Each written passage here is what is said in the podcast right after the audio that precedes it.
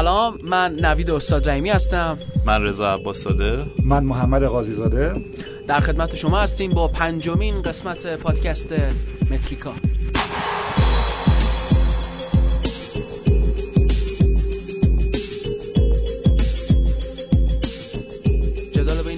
تراکتور که اجرای حساس ترین بازی این هفته بودش و همه چیز برخلاف اون تصور ما شد دیگه. فکر می‌کردیم بازی پرگل ازاد برمیاد، اما اینطور نشد، حتی پرموقعیت هم نشدش و دوستان اون بازی رفت رو کامل شستن بردن که گفتیم بهترین بازی نیم فصل اول بوده و صفر صفر مساوی شد. همه چیز مساوی و در نهایت امتیازها رو تقسیم کردن که به درد هیچ کدوم خصوصا استقلال نخورد. اتفاق عجیبی بود صفر صفر شدن بازی، اصلا سابقه نداشت که تقابل این دو تیم در تهران صفر صفر بشه و از لیگ نهم هم هیچ وقت مساوی نشده بود، همیشه برنده داشت و کاملا غیر قابل پیش بینی بود این نتیجه. هم شجاعت هم خلاقیت واقعا به نسبت چیزی که قبلا از دو, دو تیم سراغ داشتیم کم بود تو این بازی.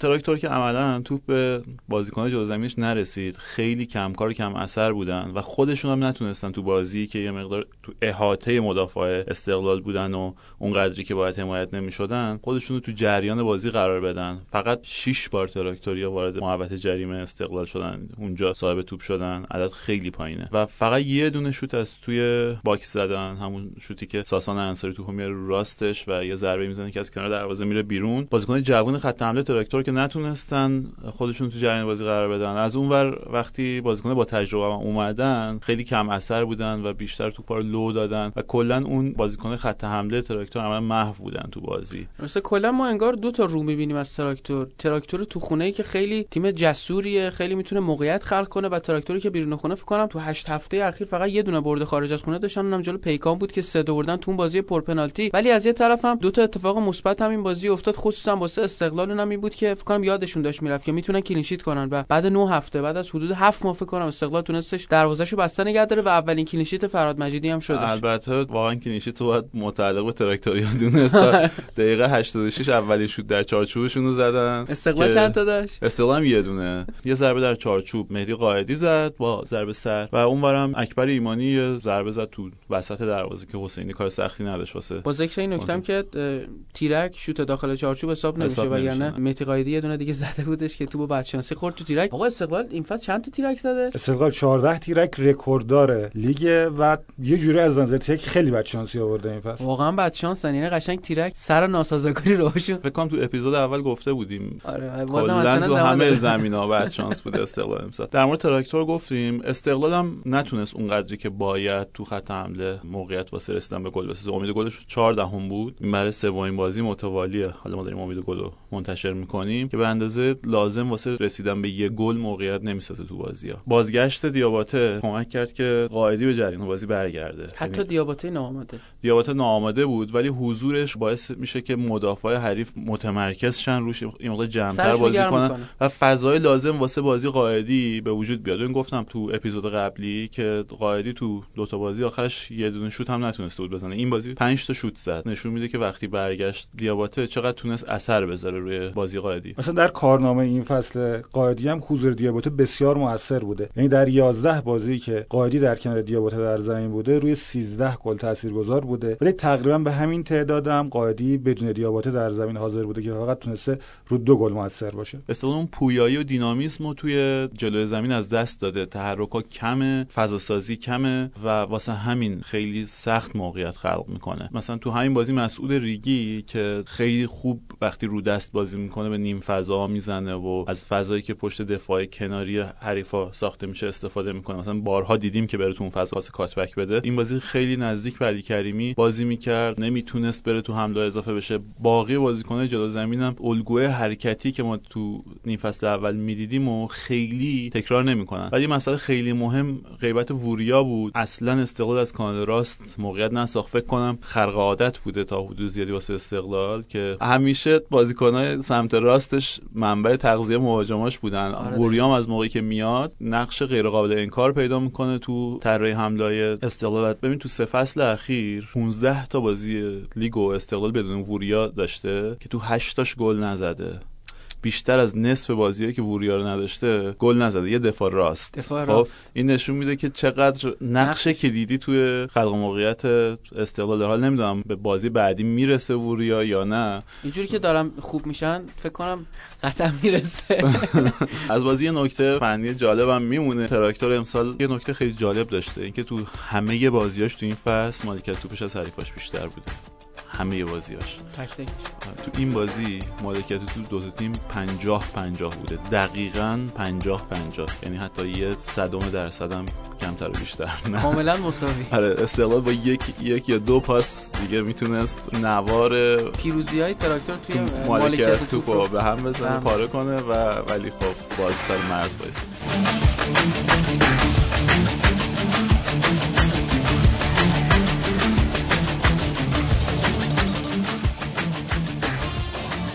بریم به سراغ بازی ماشین سازی و پرسپولیس، بازی که تو ورزشگاه پونیال دیزل برگزار شد. پرسپولیس برد. کلا دیگه وقتی اسم ماشین سازی و اسم پرسپولیس کنار هم دیگه قرار میگیره باید بدونیم که تو پانزده دقیقه آخرش یه پنالتی واسه پرسپولیس گرفته خواهد شد و این دفعه هم این اتفاق برای چهارمین بار پیاپی رخ داد. یعنی بازی برگشت فصل گذشتهشون هفته بیست و نه جام اسفی این فصل، بازی رفت این فصل و الانم بازی برگشت که منتهی شد به یه برد دیگه واسه پرسپولیس. عادت کردن به بردن دیگه، یعنی حتی اگه خودشون هم بعضی اوقات نخوان ببرن تیمای حریف میدونن که بعد پرسپولیس ببره و خاصه ناخواسته بهشون کمک میکنن. یا یا این بازی رو با یه معمای بزرگ شروع کرد. بعد از اینکه انصاری ربات داد، نادری مصدوم شد، ربیخا هم قبل این بازی مصدوم شد و دفاع چپ نداشت برای این بازی پرسپولیس. جواب یحیی بهش استفاده از ترکیب سه دفاعه بود. آرایش تیمو سه چهار دو یک کرد. آرایشی که قبلا تو همین پرسپولیس استانکو ازش استفاده می‌کرد و باش موفقیت رسید. آرایشی که کنته با چلسی رو به قهرمانی رسوند. تو این آرایش وینگ بک چپ پرسپولیس مهدی ترابی بود. رسن و نعمتی هم دو تا هافک هجومی بودن که خیلی نزدیک به مهاجم بازی می‌کردن و از قضا بهتر جزو بهترین‌های پرسپولیس بودن تو این بازی. مشکل اینجا بود که ترابی بند نمی‌شد سمت چپ زمین به عنوان وینگ بک، بازیکنیه که یه رهایی بیشتری تو بازی لازم داره. خالجانم برادرش کرد دیگه. آره، اینکه بره هر جای زمین سر بزنه. اولوش دقیقه بیست یه بار رفت سمت راست زمین کورنر زد، دو دقیقه بعد برگشت سمت چپ. بعد چند دقیقه بعد رفت یه ضربه ایستگاهی تو سمت راست زمین زد، دوباره دو دقیقه بعد برگشت. همونجا دقیقه آره همونجا دقیقه بیست و هفت آرایش شد کردن چهار دفاعه. شجاع رفت سمت چپ خط دفاعی. خب شجاع قبلا سمت راست خط دفاعی پرسپولیس هم بازی کرده بود، دفاع وسطش هم بازی کرده بود و این بازی هم دفاع چپ پرسپولیس بود و بهترین بازیکن زمین شد با نمره متریکا هفت هفت. اگه اون تو برای گلش میکرد پاس شجاع بود که بهش رسیده بود. اصلا دو تا موقعیت خیلی خوب خلق کرد از همون عقب زمین و تو کارهای دفاعی هم خیلی موثر بود. استمش جالب ترین اتفاق این بازی پنالتی بود که به وجود اومد. پرسپولیس صاحب پنالتی شد و مهدی ترابی تونستش برای چهارمین بار تو این فصل پنالتیشو کنه و قبل از مهدی ترابی این فصل پرسپولیس دو تا پنالتی دیگه داشت که علی علیپور مقابل همین ماشین سازی تو جام اسفی لیگ از دست داده بود. ترابی این پنالتی‌ها رو به کسایی گل زده که خیلی پنالتی گیرن. از مهدی رحمتی میتونیم بگیم، از معراج اسماعیلی میتونیم بگیم، شهاب گردان به حالا حامد لک که واقعا پنالتی گیره تو این فصل هم عالی عمل کرده. به جز بازی پرسپولیس هم بازم پنالتی گرفته و اینکه اگه بخوایم نگاه کنیم آخرین بار که مهدی ترابی پنالتی از دست داده بعد رنگ لباسش رو عوض کنیم بریم به دوران سایپا تو جام اسفی، اون بازی معروفشون با استقلال که تو جریان بازی دو تا پنالتی دادن به استقلال ولی تو ضربات پنالتی مهدی ترابی پنالتیشو جلوی سید حسین حسینی زد به آسمون. این بارم بلافاصله بعد از اینکه پنالتی اتفاق میفته ترابی برمیگرده به علیپور میگه که میزنی و علیپور نشسته رو زمین، هنوز پا نشده از خطایی که اتفاق افتاده، پا نشده و میگه نه. مثلا که ترمیم هم توافق کردن علیپور بزنه. یه همچین صحبتی شد که علیپور جزو گزینه‌های پنالتی بوده. ببین تو تصویر تلویزیونی مشخص بود که علیپور میگه نه نمیزنه. میتونست قبول کنه واقعا، یعنی میشه قبول کرد. آخه دوباره با حامد لک یعنی تو یه فصل تا پنالتی چرا بعد قبول می‌کرد؟ واقعا به نظرم کار خیلی عاقلانه‌ای کرد چون اگه از دست میرفت بعد جور علیهش و خب خیلی حساسم بود. یعنی در هفته پایین خب علیپور نشون داد بجز مهارتش در گلزنی مهارت خیلی خوبی هم در گرفتن پنالتی داره. این دهمین پنالتی بودش که در دوران بازگشت در لیگ برتر میگرفت. هشتش به پیران پرسپولیس بوده. با این هشتمین پنالتی از جواد کاظمیان عبور کرد، شد سومین پنالتی گیر تاریخ پرسپولیس. الان فقط تارمی و هادی نوروزی استادش خوب بوده. بخاطر همین الان اومدم آخرش همین میگم استاد علیپور خیلی خوب بوده. خب برای شما کنار تارمی هم بازی کنی یه ذره پنالتی کلیش رو نگاه کنی. خیلی سعی کرد که به سبک تارمی کار کنه. واقعا فکر همین کاری کرد. خیلی شبیه به پنالتیایی بود که تارمی میگرفت ولی اشتباه عجیب به مدافع ماشینم نباید از کنارش عبور کرد. تو تمام لحظات این صحنه ماجرای پنالتی داشت مسیر اشتباهو نگاه می‌کرد. وقتی عبدی اون پاس بلند رو فرستاد، پشت به توپ بود و داشت به علیپور نگاه می‌کرد. وقتی توپ رسید چرخید اونورو نگاه کرد که افتاد رو علیپور. کنترلش هم تاثیر داشت دیگه. دقیقاً دقیقاً توپ می‌خوره به پشتش دیگه. همش پشت به اون جایی بود که باید. و اینکه عطابکزاری رو دیگه فکر کنم خیلی یادشون باشه دیگه. این بازیکن جلو سرخابیه پایتخت تو تبریز هر دو بازی به عنوان بازیکن تعویضی اومد تو، جلو استقلال با یه اشتباهی خیلی خوشگل باعث برد تیمش شد، نقش فرشته نجات بازی کرد، ولی این دفعه حکم بلای جون رو داشت واسه رضا مهاجری و ماشین سازی و اومد تو. چقدر مهاجری از دست شاکی بود، یعنی تصویری که نشون دادیم حالا خیلی شاید فکر کنم به داور داشت اعتراض می‌کردم، اون قشنگ به عطابک زارعی داشت اعتراض می‌کرد که چرا باید اون کارو انجام بدی اونجا. اون صدایی که از اون صدای مهاجری بود، اون صدایی که بعد مهاجری بود دستیار بود، توجه شناختی که از مهاجری داره من این الفاظی استفاده نمی‌کنه، حداقل تو ملعه هم استفاده نمی‌کنه و فکر کنم اون دستیاراش بودن. ولی هرچی که بودش اتفاقم نیفتاد، چون آخرین تعویض ماشین سازی دقیقه هفتاد بود و اون فریاد دقیقه هشتاد و شش بود، یعنی به حرف دستیارش گوش نداد که اون بنده خدا بیاد بیرون. یه اتفاق جالب این بازی حضور یه بازیکن جوان بود که فکر می‌کنم بازی فصل پیش هم جلو ماشین سازی بازی کرده بود، سید حسین پور. من خیلی به نظرم نمایش امیدوار کننده داشت. حالا نمیدونم حالا شما با هم هم نظری دارین که نه؟ واقعا جالب توجه بود. ببین نمره متریکاش هم بالای هفت بود. تو اولین بازی که با من بازیکن فیکس بر پرسپولیس تو لیگ بازی کرد. از موقعی که پنجره نقل انتقالی پرسپولیس بسته میشه تو ابتدای لیگ هجدهم تا الان پنج بار با من بازیکن تعویضی اومد تو زمین حسین پور و این بازی نشون داد که شاید واقعا تو تمام این مدت میشد یه خورده بیشتر روش حساب کرد. کلا پرسپولیس چند فصله که علیرغم تمام موفقیتاش تو زمین توجه بازیکن‌های جوان و پرورش بازیکن‌های جوان خیلی منفعل بود. منفعل بوده. به اون کادر برنده خودش قانع بوده که آره. همیشه برده، به کس کمتر کسی رو راه داده به اون لیست. و دی... دیفالتمون همیشه این بوده که اگه بازیکن جوونی از سر ناچاری میاد تو ترکیب پرسپولیس، بدونیم قرار نیست خیلی از توش فوتبالیست در بیاد. ولی این حسین پوره به نظر میاد یه خورده بیشتر میشه روش حساب کرد. اگه اون موقعیتو گل کرده بود که اصلا یه لول رفته بود. آره میتونست واقعا کلی تیتر ازش ساخته بشه، ولی اتفاق بهتری براش افتاد که اینقدر قدم کوچیکو مطمئن برداشت و قدم اول.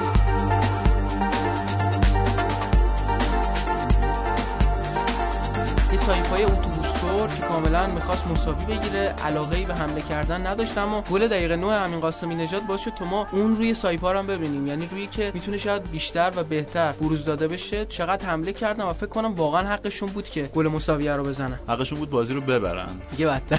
آره این سومین تساوی پایپای سایپا بود و حالا جالبش اینه که سه تا تساویش هم جلو سه تا تیم قدر بود، یعنی بعد از کرونا اومد جلو استقلال امتیاز گرفت، بعد سپاهان و الان هم شهر خودرو سه مدعی قهرمانی کسب سهمیه رو متوقف کرد. کلا برای تراکتور بازی کرد دیگه، چون رفت و برگشت به تراکتور باخت ولی از رقیباش امتیاز گرفت. یه مسئله‌ای هم که کاملا از این بازی جلب توجه می‌کرد و خب مسئله فنی نیست ولی واقعا جای اشاره داره، این رنگ شماره پیرن شهر خودرو بود.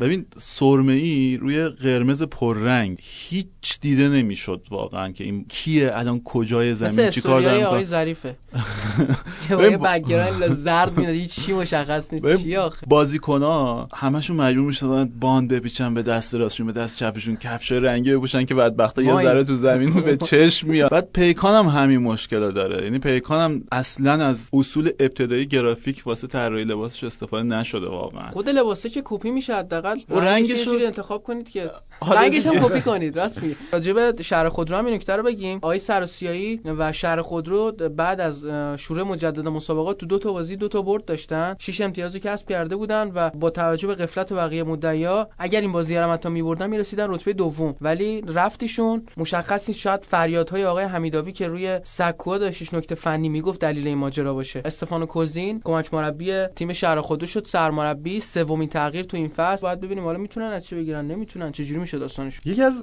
ویژگی خاص این دوره آمار بالای تغییر مربی است. کلا لیگ نوزده دوره خیلی خاصی بوده، این تغییر مربیاش هم خیلی پررنگ بوده. الان در شرایطی که بیست و چهار هفته از این فصل گذشته ما بیست و پنج تغییر مربی، البته با احتساب مربی موقت داشتیم. بای. رکورد تاریخ لیگ برتر بیست و چهار مربی بوده در یک فصل که در لیگ هجده تیمی اتفاق افتاده و به طور متوسط هم چهارده تغییر مربی در هر فصل داشتیم. یعنی هنوز شما با احتساب که شش هفته به پایان فصل مونده ببینید که چقدر میتونه با متوسط ادوار گذشته فاصله داشته باشه. ببین اصلا برگردیم هفته پانزدهم نیم فصل فصل گذشته، فکر می‌کنید چند تا از مربیایی که اون موقع بالای سر تیمشون بودن هنوز بالا سر تیمشون هستن. فکر کنم فقط همین قله نویی فقط همین قله نویی تکون دهنده است. باور نکردنیه واقعا، یعنی این فکت واقعا تکون دهنده است. آره، و این این فکت واقعا باید بمونه برای تاریخ که آینده بدونن دقیقاً تو چه دوره پر آشوب و دقیقاً پر تلاطم و بی‌اعتباری میخواد تاریخ لیگ برتر رو مرور کنه، به لیگ نوزده ها میخوره، واقعاً هنگ میکنه. حالا کروناش به کنار، این چیزاش تکون دهنده است. و, و واقعاً اگه فوت... این فرض درست که فوتبال آینه‌ای از شرایط اجتماعی رو در نظر بگیریم، نشون میده مردم این دوره تو چه طوفانی دارن قایقشون رو چه دوره بی‌ثباتی جلو میدن و پارو میزنن. حداقلش اینه که از کارنامه مربیگری، از سابقه مربیگری خیلی سطح اومده پایین‌تر. بذار اینجوری بگیم، ما کیروش، برانکو، شفر، استراماچونی و کالدرونی که تا همین الان داشتیم هیچ کدومشون دیگه فوتبال نداریم دیگه. دماسنج خیلی خیلی معنیداریه واقعا از شرایطی که توش به سر میبریم. هر آنچه سخت و استوار بود دود شد و به هوا رفت، جز امیر قلنایی که خود سرتی میشه.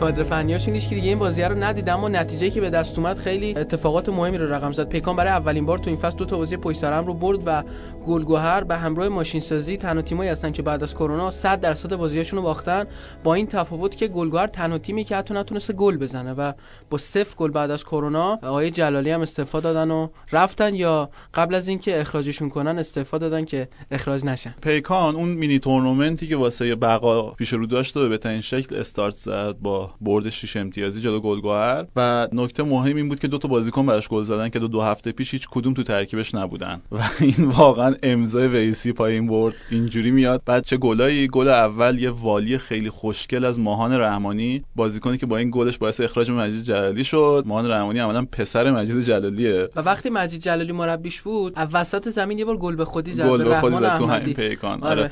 ببین هشتاد و سه تا بازی کرده تو لیگ برتر که هفتاد و پنج درصدش رو زیر نظر مهدی جلالی انجام داده. اونقدری که جلالی بهش اعتماد داشته، بقیه مربی بهش اعتقاد نداشتن و من حتی منتظر بودم که بعد از پایان فصل جلالی اون به تیم بعدی خودش ببره، ولی خب اینجا حکم اخراجش امضا کرد با اون گل محشری که واقعا زد. اینکه یه چرخه‌ای وجود داره، کلا آقای جلالی دوباره سری برمیگرده، احتمال تیم بعدیش هم به زودی مشخص میشه و شاید بره ماهان اونجا. گل دومم گل عجیب و غریبی بود از پدیده حال حاضر فوتبالمون، نادر آقای نادر محمدی تقریبا نشسته بود رو زمین که توپ میاد رو سرش، سرشو میچرخونه، توپ میکنه اون کنجه دروازه. من موندم واقعا تو وقتی نشستی چجوری میتونی توپ بکنی تو اون کنجه دروازه. بعد پا میشه بعد گل شش تا ملق میزنه تو شادی گلش. بعد شش هفت تا قاعدتا رو پرتاب اوتا زده که یه دونه اون پرتاب اوتاش دوباره از تو زمین خودشون یه دونه یه پرتاب اوت منجنیقی دوباره میندازه. فراز امامعلی تک به تک میشه، مثل شرایط پس از کرونا است برای ما که خب باید واقعا توی سطح هوشیاری متفاوتی باشیم. الان تیم لیگ برترمون واقعا باید تو لحظه‌ای که بازی متوقف میشه میره اوت، سطح جدیدی از هوشیاری رو باید داشته باشن که اینجوری غافلگیر نشن.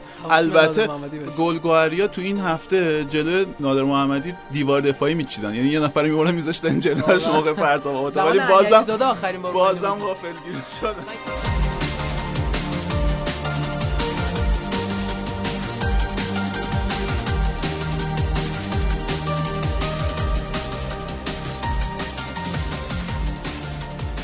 مجید جلالی هم خوب استفاده داد. جلالی تا به تو ده تا تیم مربیگری کرده. به جز شهید قندی ضعیف‌ترین کارنامه‌اش در همین گلگهر سیرجان بوده که در هجده بازی که در این تیم بود به طور متوسط فقط هشتاد و نه صدامه امتیاز در هر بازی به دست بود. تو شهید قندی هم کمتر از یه نیم فصل بود، یعنی اگه اون تیم هم در نظر نگیریم ضعیف‌ترین کارنامه جلالی باز گلگهر سیرجان بوده. مجید جلالی که بعد از امیر قلعانی دومین مربی پرسابقه لیگ، سابقه مربیگری زیاده ولی کن خیلی کم شده که فصل از ابتدا تا انتها در یک تیم باشه و کلا در شانزده فصلی که مربیگری کرده در هفت فصل شروع کرده به پایان رسونه و در واقع فصول یا وسط فصل اومده انتها رفته یا ابتدای فصل بوده وسط فصل رفته، مثل این فصل ابتدا انتهای فصل رو ندیده. اخراج قبلیش هم تو همین ورزشگاه بوده دیگه، یعنی مربی پیکان بوده، تو همین ورزشگاه به نساجی باختن. آره آره. و بعدش مربی نساجی شد.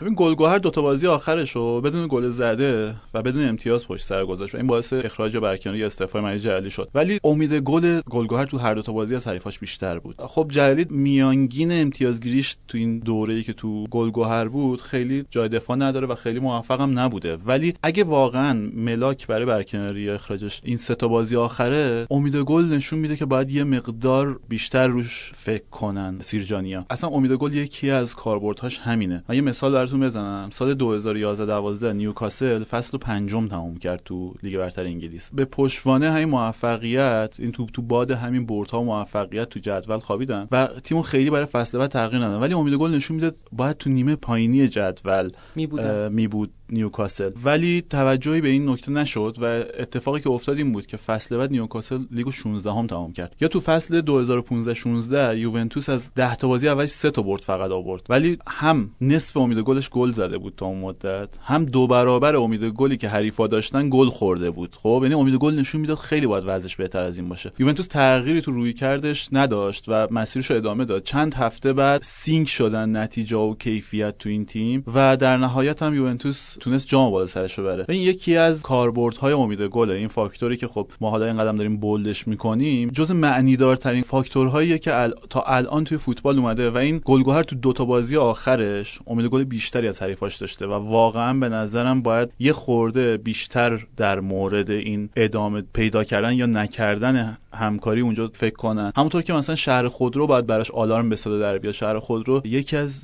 دو تا تیم یک تو هر سه تا بازی اخیرش امید گلش کمتر از حریفاش بوده و واقعا نباید تو باد این هفت امتیازی که به دست آورده بخوابه اگه میخواد سهمیه بگیره. یه تیم دیگه هم که واقعا با نگاه به جدول امید گل میتونیم در موردش صحبت کنیم سپاهانه. سپاهان میانگین امید گل خودش تو این سه تا بازی آخرش دو بوده، میانگین امید گل حریفاش دو دهم بوده. خب و واقعا باید از هر سه تا بازیش سه امتیاز در می آورده، اما چهار امتیاز از دست داده و تحت فشار رفته. فاکتور امید گل نشون میده که این تیم به لحاظ خلق موقعیت موفق عمل کرده واقعا و موقعیت کم دادن به حریفان، ولی این اشتباه‌های عجیب و غریب بوده که باعث شده امتیاز مهمی رو تو این بره از فصل از دست بده و حتی الان تحت فشار بره بابت کورس کسب سهمیه.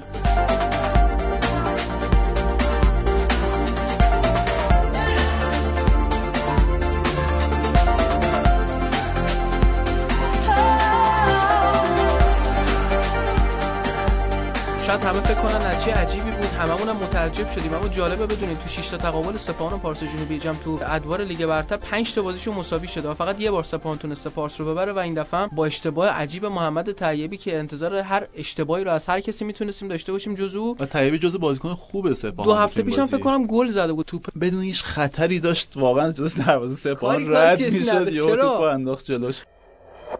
یه ارسال، یه لحظه اشتباه، فرصت برای خالق فصل و دروازه‌ای که باز میشه. چه اشتباهه، چه اشتباه بدی کرد طیبی. حی و حاضر خالق فر اونجا حضور داره. نگرانی امیر قله نویی تو کل دقایق تیمش جلو بود، اما بابت هر موقعیتی که از دست میرفت از جمله پنالتی میدیدیم چقدر هرس میخوره، چون تجربهش بهش ثابت کرده بود که تو این بازی‌ها هر لحظه امکان داره برده از دست بره و همین اتفاق هم افتاد. بعد گل ما جزو معدود دفعاتی بود که میدیدیم امیر قله نویی رفت نشست، یعنی قشنگ ناامید، خیلی ناامید شد و دلم واسش سوخت. همیشه امیر قله نویی موفقی که ما یادمون میاد توی آخر لیگ همیشه انفجاری شروع میکرد، بازیاشو میبرد، گلدن تایمش همیشه همون موقع بود، ولی الان چند سال برعکس شده. الان سپاهان توی هفت بازی اخیرش شش امتیاز رو تونسته کسب کنه. ببین یه خرق عادت دیگه هم داشته سپاهان این فصل، نمیدونم مسئله فیزیکیه یا ذهنیه، هشتاد و پنج درصد گلایی که خورد تو نیمه دوم بوده. هر چقدر به ته بازی نزدیک میشیم اشتباهها بیشتر میشه تو سپاهان. ببین مثلا بازی با ذوبآهن خاطرت بیار، اون پنالتی که مدیکیانی داد و این اشتباه عجیبه، اونم مدیکیانی که از این دو تا آره دو تا بازیکن بالای سی سال دارن این اشتباهها رو میکنن. اولا قلعه تایم آنتی قلعه تایم آره آنتی قلعه تایم شده. تو نیمه جلو هم همین اشتباه رو ما میبینیم، از دست دادن پنالتی، بعد دروازه خالی رو کوبیدن به تیر و این همه موقعیت برد. از دست دادن. و سپاهان واقعا به لحاظ فرم بازی مستحق برد تو این بازی بود، ولی اشتباه‌های عجیب و غریبی که هی داره سریالی میشه باز دوباره امتیاز از این تیم دور کرد. در مورد پارس هم یه صحبت بکنیم، تیمی که کم بزاعته اما تو این بازی به لحاظ امید گل خب مستحق امتیاز نبود، ولی صلاحشورانه بازی کرد واقعا. وقتی نگاه به شادی گلشون می‌کنی، نگاه به جوری که خودشون ایجاد توپ میندازن می‌کنی، می‌بینی یه اتفاقی، اون برانگیختگی که تیم‌ها نیاز دارن اینجا فاز تو این تیم افتاده و یه مقدار عجیبه واقعیتش، چون خیلی تیم چند پاره‌ای بوده. می‌دونی این بازیکن‌ها تو دورای مختلف فصل اومدن اضافه شدن. بازم اشاره باید بکنیم به یه بوشهری و بازم پای پنالتی وسطه و محمد محبی. چرا اینجوری هم بوشهری‌ها واقعا فکر کنم بعد یه اپیزودون اختصاص فصلمون الان محمد محبی به دنیا میان فکر کنم توی آموزش مهارت گرفتن پنالتی قشنگ دایو میزنن مرکز ثقل اینور میکنن شدتشون رو کم میکنن. بعد اون تارمی آکادمی زده تو بوشهری آکادمی تارمی داریم عجیب غریب. محمد محبی فکر کنم بسوار سوم بود تو این فصل. بله بله رکورد این فصله.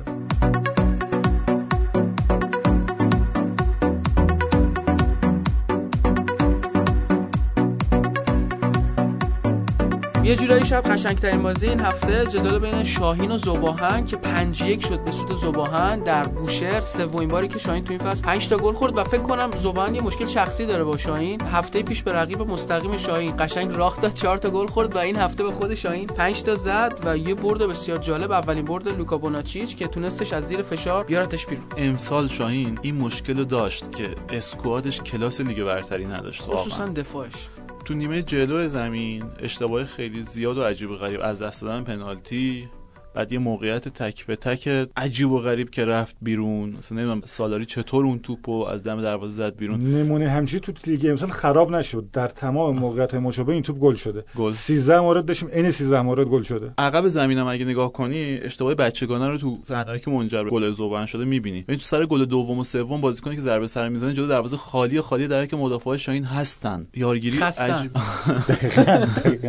گل چهارم و پنجم که به فاصله هشتاد ثانیه تو زمانی که انگار شاهین بازی رو ول کرده بود زده میشه. کیفیت موقعیتی که ساخته شدن ولی یه همچین اختلافی رو نشون نمیداد. یه پنالتی هم که گفتم شاهین از دست داد، اسم شریفات جلو معراج اسماعیلی اه. و من فکر می‌کنم که بازی دو تا پنالتی دیگه هم میتونه صد تا برای شاهین داشته باشه. یه پنالتی دیگه دوباره اسم شریفات، یه پنالتی هم اگه اشتباه نکنم پیرن سالاری میکشن تو محوطه جریمه که باز البته رو نقطه پنالتی تونستن گلشون رو بزنن. آره گلشون دوباره پنالتی بوده و کلا فکر کنم بوشهریات بد نباشن تو پنالتی گرفتن. آره امسال تیم ششم لیگن دیگه، با وجود اینکه تو کار هجومی خیلی موفق نبودن ولی تیم ششم لیگ تو گرفتن پنالتی ان. و خب استاد بزرگشون که دوباره اسمش اومد تارمی تو بازی با اسپورتینگ لیسبون از کوت سه تا پنالتی میگیره. یه بازیکن از این تیم روی یه بازیکن از اون تیم سه بار خطا میکنه تو محوطه جریمه و داور هر سه تا رو پنالتی میگیره. داشتم فکر می‌کردم اصلا داورا تو ایران این جسارت این جسارت دارن که اصلا بتونن مثلا پنالتی سوم برای تیمی بگیرن. حتی من پنالتی دوم فکر می‌کنم اگه واقعا اختلاف انقدر نبود برای شاهین گرفته نمی‌شد. یعنی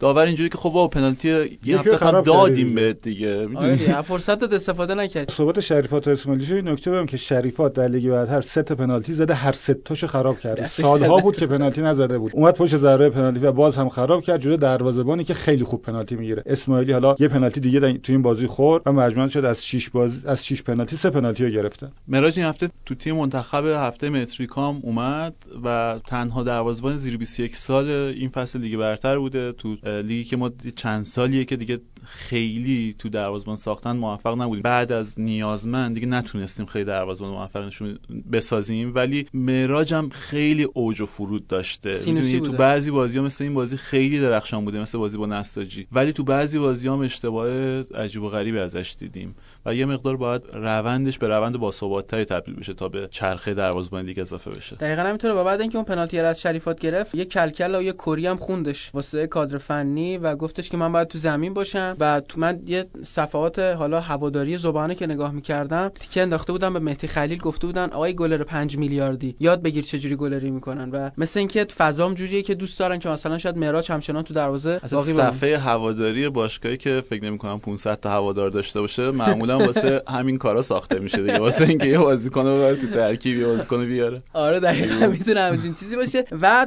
بریم سراغ بهترین بازیکن این هفته لیگمون از نگاه متریکا، کسی که شاید الان اسمشو بگم خیلیا باور نکنن چون گل نزده و زیادم کلا بهش پرداخته نمیشه چون نقشش همیشه نقش دومه، مکمله، هیچ وقت نقش اصلی نیست. اونم کسی نیست جز مهدی مهدی پور که هتریک کرد ولی تو پاس گل. مهدی پور یکی از چهار تا هافبک این هفته ذوبآهن بود تو آرش چهار چهار دو که یه ترکیب خیلی خلاقانه‌ای و لوکا به کار گرفته بود، عباسی و اسماعیلی فر دو طرف و تو وسط زمین مهدی پور و حدادی فر. مهدی پور کلا بازیکنیه که توی فاز هجومی بازی، توی گردوندن توپ، توی خلق موقعیت، پاس‌های خلاقانه، بازیکن بسیار قابلیه، ولی به نسبت پستش تو کارهای دفاعی مقدار ضعیف نشون داده تو همه این سال‌ها. به نظر بعد اون جنبه بازیش خیلی تقویت بشه تا به یه بازیکن شش دونگ تبدیل شه. مهدی پور رو سه تا پاس گلی که داد، رکورد بیشترین پاس گل در یک بازی این فصل شکوند. اما خب جالبه که بدونید رکورددار تاریخ لیگ برتر از شاهین بوشهره، یعنی عباس پورخسروانی تو یک بازی چهار پاس گل داد و بیشترین تعداد پاس گلی که در یک بازی داده شده در ادوار مسابقه به نام این بازیکن ثبت شده. سربازای سابق ذوبآهن که تو تراکتور کار می‌کردن و حالا اسماعیلی فر رو یه مقدار بحثی سواست، فصل پیش هم خوب بودش اما احسان پهلوان و مهدی مهدی پور مدت‌ها بود که دیگه بازی خوبی ازشون ندیده بودیم. یادم علی منصوریان توی مسابقه گفته بود که پهلوان اعتماد به نفسشو کامل از دست داده اما تو این بازی تونست بعد دو فصل گلزنی بکنه. بازی قبلا پاس گل داده بود و یه جورایی تولد دوبارهشون تو بازی مقابل شاهین بود. خارجی ذوبآهن هم که تو شش تا بازی اخیر براشون گلزنی کردن. از این به بعد میتونیم زوج دارکوبیدوف و مارکوویچ رو در کنار هم دیگه ببینیم. یه زوج سربستانی سی و یک ساله بیست و شش ساله که فکر کنم خیلی حرفا برا گفتن میتونن داشته باشن تو هفته آخر.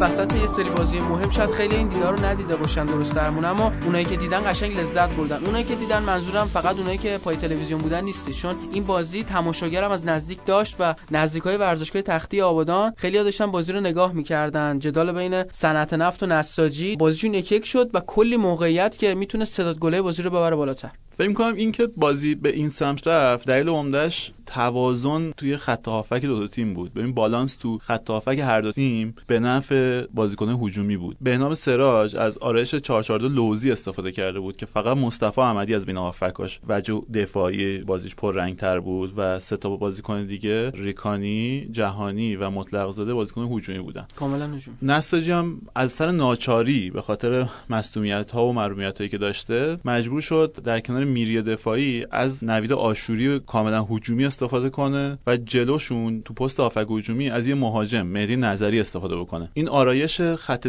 هافک دو تا تیم بود و نشون میده چقدر بالانس به نفع حمله وراست تو بازی. ببین دلیل دیگه این که این بازی شکل خوبی پیدا کرد این بوده که هر دو تا تیم تو این فصل ما بازیای خوبی ازشون دیدیم، چه زمانی که توپ داشتن چه زمانی که نداشتن و دلیلش اینه که ترکیبشون خیلی کم دست خورده. تو ترکیب صنعت نفت فقط سه تا بازیکنن که امسال اولین سال حضورشون تو این تیمه، مطلق زاده، آل کثیر و علی شاخه. تو ترکیب نساجی هم فقط حقیقی، زامهران و ماهینی بازیکنایی بودن که اولین فصل حضورشون تو نساجی بود. هشت تا از یازده تا بازیکن هر کدوم از دو تا تیم تو این بازی بازیکنایی بودن که دو سال دارن کنار هم بازی میکنن و این اثر ثبات رو تو شکل بازی این دو تا تیم داریم میبینیم. تیمایی که خیلی به ذات زیادی ندارن ولی همین ثبات خیلی کمک کرده که بتونن بازیکناشون آشنایی با مدل بازی همدیگه پیدا کنن. تو اشله خورده موفق‌تر ما تو پرسپولیس که تو این چند سال ترکیبش ثبات داشته داریم همین هماهنگی رو می‌بینیم و مسیر موفقی که داره میره تا حدود زیادی حاصل همون ثبات تو ترکیبه و این چیزیه که فکر می‌کنم واقعا گم شده است تو فوتبالمون. آره دقیقاً همینطوره. مهدی قائدی دونه دونه همه عناوینی که به دست آورده بود رو داره از دست میده. اول آقای گلی رو از دست داد که الان فاصله هم داره و تو بازی صنعت نفت و نساجی دیگه بهترین پاسور پاسور لیگ هم نیستش و میلاد جهانی مثلا که ازش سبقت گرفت. میلاد جهانی الان نه فقط بهترین پاسور فصل با هفت پاس گل، بهترین پاسور تاریخ صنعت نفت لیگ برتر هم هست، با اختلاف زیادی هم هست و هفده تا پاس گل با پیرن این تیم داده. این فصل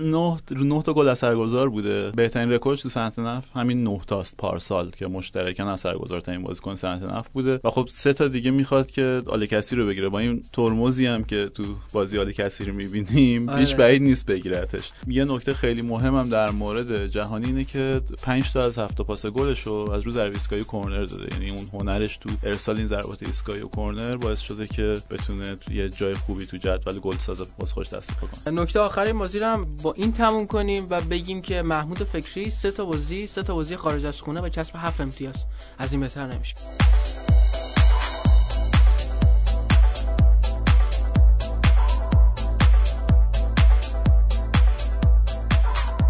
اما هفته بیست و پنجم رقابت‌های لیگ برتر فوتبال کشورمون قراره که برگزار بشه و ایشالله که با انجام هشت تا بازی به انجام برسه و دیگه هفت تا بازی و شش تا بازی نباشه. از بازی ذوب و ماشین شروع کنیم، بازی که در اصفهان به انجام خواهد رسید. ذوبآهن با بوناچیچ تو این هفته که گذشت تونست به برد برسه. تو تبریز هم قبلا کار کرده آقای بوناچیچ و الان مقابل ماشین سازی بازی میکنه که تو نه تا بازی اخیرش برد نداشته و آخرین بردش مقابل استقلال بوده. تو سه هفته اخیرم بر اساس جدول امید گل ماشین سازی ضعیف‌ترین عملکرد رو داشته و خب ذوبآهن داره با پشتوانه یه برد پنج گله وارد این بازی میشه. مهمترین بازی پنجشنبه که برگزار میشه جدال بین پرسپولیس و فولاده. بازی رفت و پرسپولیس بردش و این بازی خیلی مهمه، فکر کنم از مناظر مختلفی میتونیم واردش بشیم. فولاد از معدود تیمایی که شاید بتونه تا انتهای فصل از پرسپولیس امتیاز بگیره. پرسپولیس موقعی که شهر خودرو برد به نظر میرسید که دیگه بازی سخت این فصلش تموم شده، ولی خب پنج برد پای پای فولاد و اینکه این تیم هنوز دو بازی عقب افتاده داره باعث شده که تیمی که قهرمانی پرسپولیس رو تهدید بکنه و ممکنه به عقب بندازه فولاد خوزستان باشه. شرایط الان جوریه که پرسپولیس پنجاه و شش امتیاز داره و اگه شصت و چهار امتیاز بشه قهرمان میشه، ولی کن این شرطی هم داره که میتونه زودتر محقق بشه، یعنی اگه پرسپولیس بتونه فولاد خوزستان رو ببره اون موقع با شصت و یک امتیاز قهرمان میشه و برد جلو فولاد خوزستان پرسپولیس رو پنجاه و نه امتیازه میکنه، یعنی فقط و فقط بازی بعدی جلو نفت مسجد سلیمان رو ببره به معنی قهرمانی پرسپولیسه که اون هم یک رکورد شکنی دیگه‌ای واسه پرسپولیس به همراه داره، اینکه پرسپولیس اولین تیمی میشه که چهار هفته مونده به پایان فصل به جام قهرمانی میرسه و عملاً بازی با فولاد این انگیزه رو میسازه برای پرسپولیسیا که با بردن فولاد میتونن زود هنگام‌ترین قهرمانی تاریخ لیگ برتر رقم بزنن. نکته‌ای که تو هر دو تیم مشترک قبلا تو اپیزود قبلی راجعش صحبت کردیم اینه که این دو تا تیم تنها تیمایی ان که هر چی بازی این فصل گل اولو زدن اون بازی رو بردن و تا حدود زیادی زنده گل اول میتونه برنده بازی بازی رو مشخص بکنه. البته خب این مهارت جدید فولاد تو کامبک زدن رو باید به این دیتا اضافه کرد. یه نکته خیلی جالبی هم که بازی میتونه داشته باشه دیدار فرشاد احمدزاده با همبازی سابقشه، بازیکنی که این فصل از پرسپولیس کنار گذاشته شد رفت فولاد و به یکی از ستاره‌های لیگ تبدیل شد، احیا شد قشنگ. آره و بازیکن بسیار موثری شد تو ترکیب فولاد و مهارش هم اهمیت خیلی مهمی میتونه پیدا کنه تو این بازی برای پرسپولیس. درسته، با اینکه فولاد تو این روزا که اکثرا تو قرنطینه بودن بازیکناش یه اتفاق مثبت هم براش افتاد، از تو خونه داشت توقف رقباش رو نگاه میکرد و الان دیگه این فرصت قشنگ واسه فولاد مهیا شده تا با بردن تو بازی عقب موندهش بشه جدی‌ترین تیم واسه کسب سهمیه آسیایی و کسب رتبه دوم. البته نتیجه گرفتنشون مقابل پرسپولیس میتونه خیلی اونا رو به رویاشون نزدیک‌تر کنه.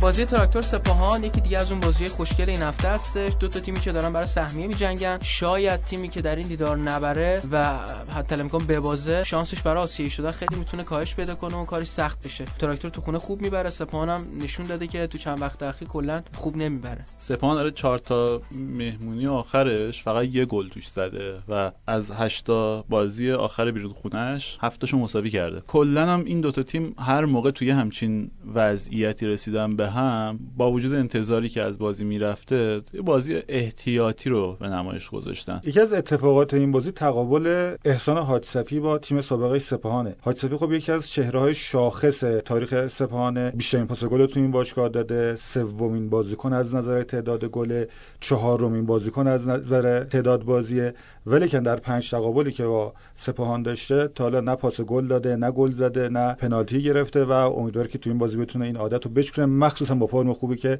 در هفته‌های اخیر تو تبریز داشته. بریم سراغ بازی صنعت نفت و استقلال. جفتشون دارن برای سهمیه می‌جنگن. استقلال اگه این بازی رو ببازه حتی به رده هفتم هم میتونه تنزل پیدا کنه جایگاهش. فراد مجیدی هم توی دو حضور قبلیش در خوزستان خاطره خوبی براش باقی نمونده. فصل گذشته گل درستشون مقابل صنعت نفت مردود اعلام شد، بعد اخراج شد. الانم مقابل فولاد خوزستان چند هفته پیش رفت به خوزستان و دوباره اخراج شد. این دفعه باید ببینیم که قراره چه اتفاقی واسه فراد بیفته، اما میتونه همه چیز مقابل صنعت نفت عوض بشه ماجراش دیگه و استقلال با پیروزی تو این بازی بعد از چهار هفته به برتری برسه و برگرده به جدول. این بازی رفت دو تا تیم یکی از بازی موندگار این فصل بود، بازی که تو همون نیم ساعت اول استاد چهار تا گل زد، پانزده تا شوت در چارچوب داشت استقلال تو اون بازی، رکورد این فصله، یعنی هیچ تیمی نداشتیم که اینقدر شوت در چارچوب توی بازی بزنه. اما خب هم استقلال هم صنعت اون موقع تو اوج بودن و هر دو تیم از اون اوج فاصله گرفتن. الان گفتیم استقلال تو طراحی حمله ضعف نشون داده تو این چند چهار تا بازی آخرش. ولی نکته امیدوار کننده براش اینه که تو ده تا بازی آخر صنعت نفت از همه حریفاش بجز پارس جنوبی گل خورده. نه تا از ده تا حریف آخر صنعت نفت تونستن بهش گل بزنن. پارس هم اعتقادی به گل زدن نداشته و این فرصتو مهیا میکنه واسه استقلال که بتونه روندو تغییر بده. ببین تو این بازی بهترین گلسازهای لیگو داریم، دو تا از چهار تا گلزن برتر لیگو داریم و کلا بازی پر از مهرهای هجومیه. باید ببینیم که مربی‌ها میتونن از این وفور مهرهای هجومی خلاق بازی خوب و پرموقعیت در بیارن یا نه. این بازی فرصت خیلی خوبیه واسه بازیکن‌های شوت‌زن مثل علی کریمی که بتونن شانس خودشون با شوت‌های پشت شیشه قدم امتحان کنن. بازی رفت هم موفق بود استقلال در گلزنی از پشت شیشه قدم. کلا صنعت نفت خوردن نه گل از پشت محوطه جریمه، ضعیف‌ترین تیم لیگ و یکی از راه‌های رسیدن به گل واسه استقلال میتونه استفاده از شوت‌های از راه دور باشه. و اینکه جدال بهنام سراج و فراد مجیدی هم اینجوری جدال دو تا مهاجم دهه هفتادی فوتبالمونه که توی دهه هفتاد گل کردن و این تقابلا میتونه تقابل جالبی از آب در بیاد. نساجی نفت مسجد سلیمان بالاخره محمود فکری اگر کسی کرونا نگیره و بازی لغو نشه، اتفاق خاصی براش رخ نده، بالاخره میاد تو مازندران و تو ورزشگاه شهید وطنی ازش رونمایی میشه. اون هواداری هم که رضا گفته بودیم میان از اونام رونمایی میشه. ولی با توجه بازی دیگه‌ای که تو این هفته داریم شاید این بازی یه جوری مخفول بمونه و کسی نگاش نکنه، ولی من میدونم که میخوای خلافش رو ثابت کنی. ببین شاید برای بقیه هم بازی جذابی نباشه، اصلا که بازی رفت صفر صفر شد و کسل کننده از آب در اومد. ولی تارتار یه ور ماجرا باشه پنجاه درصد ماجرا همین. ولی برای خودشون یه رقابت تو خودش داره، واقعا رقابت پنهونیه برای حضور تو نیمه بالای جدول. الان نفت مسجد سلیمان تیم هشتم، نساجی تیم نهم جدوله و تیمی که میتونه جایگاه نفتو تهدید کنه نساجیه و برد تو این بازی برای نساجی میتونه باعث شه که بیاد تو نیمه بالای جدول. خب میدونید چقدرم شکل خوبی داره برای مربی که نهایت بگه من تیمو تو نیمه بالای جدول تحویل دادم. یکی از جذابیت این بازی هم تقابل مهدی ترابی و محمود فکری، دو تا هافک سابق پرسپولیس استقلال، این دو تا تو اون دربی جنجالی سال هفتاد و نه رو در رو هم بودن، الان باسی در این بازی مقابل هم وایسن. محمود فکری تو اون بازی کار خاصی نکرد، مهدی ترابی یه خطای خیلی بدی کرد که داور بهش کارت نداد. ولایت دو سینه حمید سیزده دیمه اول. ولی شخصیتش طوری بود که انتظار میرفت مثلا تو اون بازی یه حرکتی انجام بده، درگیری داشته باشه، اما مهدی ترابی بیشتر درگیر شد.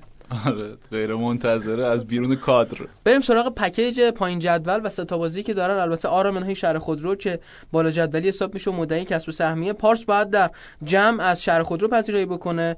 گلگهر و شاهین با هم دیگه بازی میکنن، تیمایی که حالا سرمربیشون هنوز مشخص نیست تکلیفشون به چه ترتیبی خواهد بود و یه جدال دربی تور خودرو ساستور بین سایپا و پیکان که اونم میتونه آبستن حوادث بسیار زیادی باشه و فکر کنم هیچ کس هم نبینتش دیگه. به نظرم حجو دربیه حقیقتا استفاده است کلمه دربی برای بازی که شاید مثلا برای صد نفرم اونقدر، ولی حساسیتش الان تو این برهه در حد همون دربی هست. همه بردهایی که تو این هفته یکی از این پنج تیم میتونن به دست بیارن به نوعی شش امتیازیه. اونا که تو بازی رو در رو ان و پارس جنوبی هم تو هفته‌ای که رقبا همه با هم بازی دارن یه بازی خونگی داره، یعنی همون جایی که عملاً منبع امتیازشه و اگه نتونه این باز از این بازی برد در بیاره مقدار ممکن جایگاهش تهدید بشه. تغییرات خیلی خیلی زیادی احتمالاً در پایان هفته تو ترکیب بندی تیم‌ها پایین جدول می‌بینیم.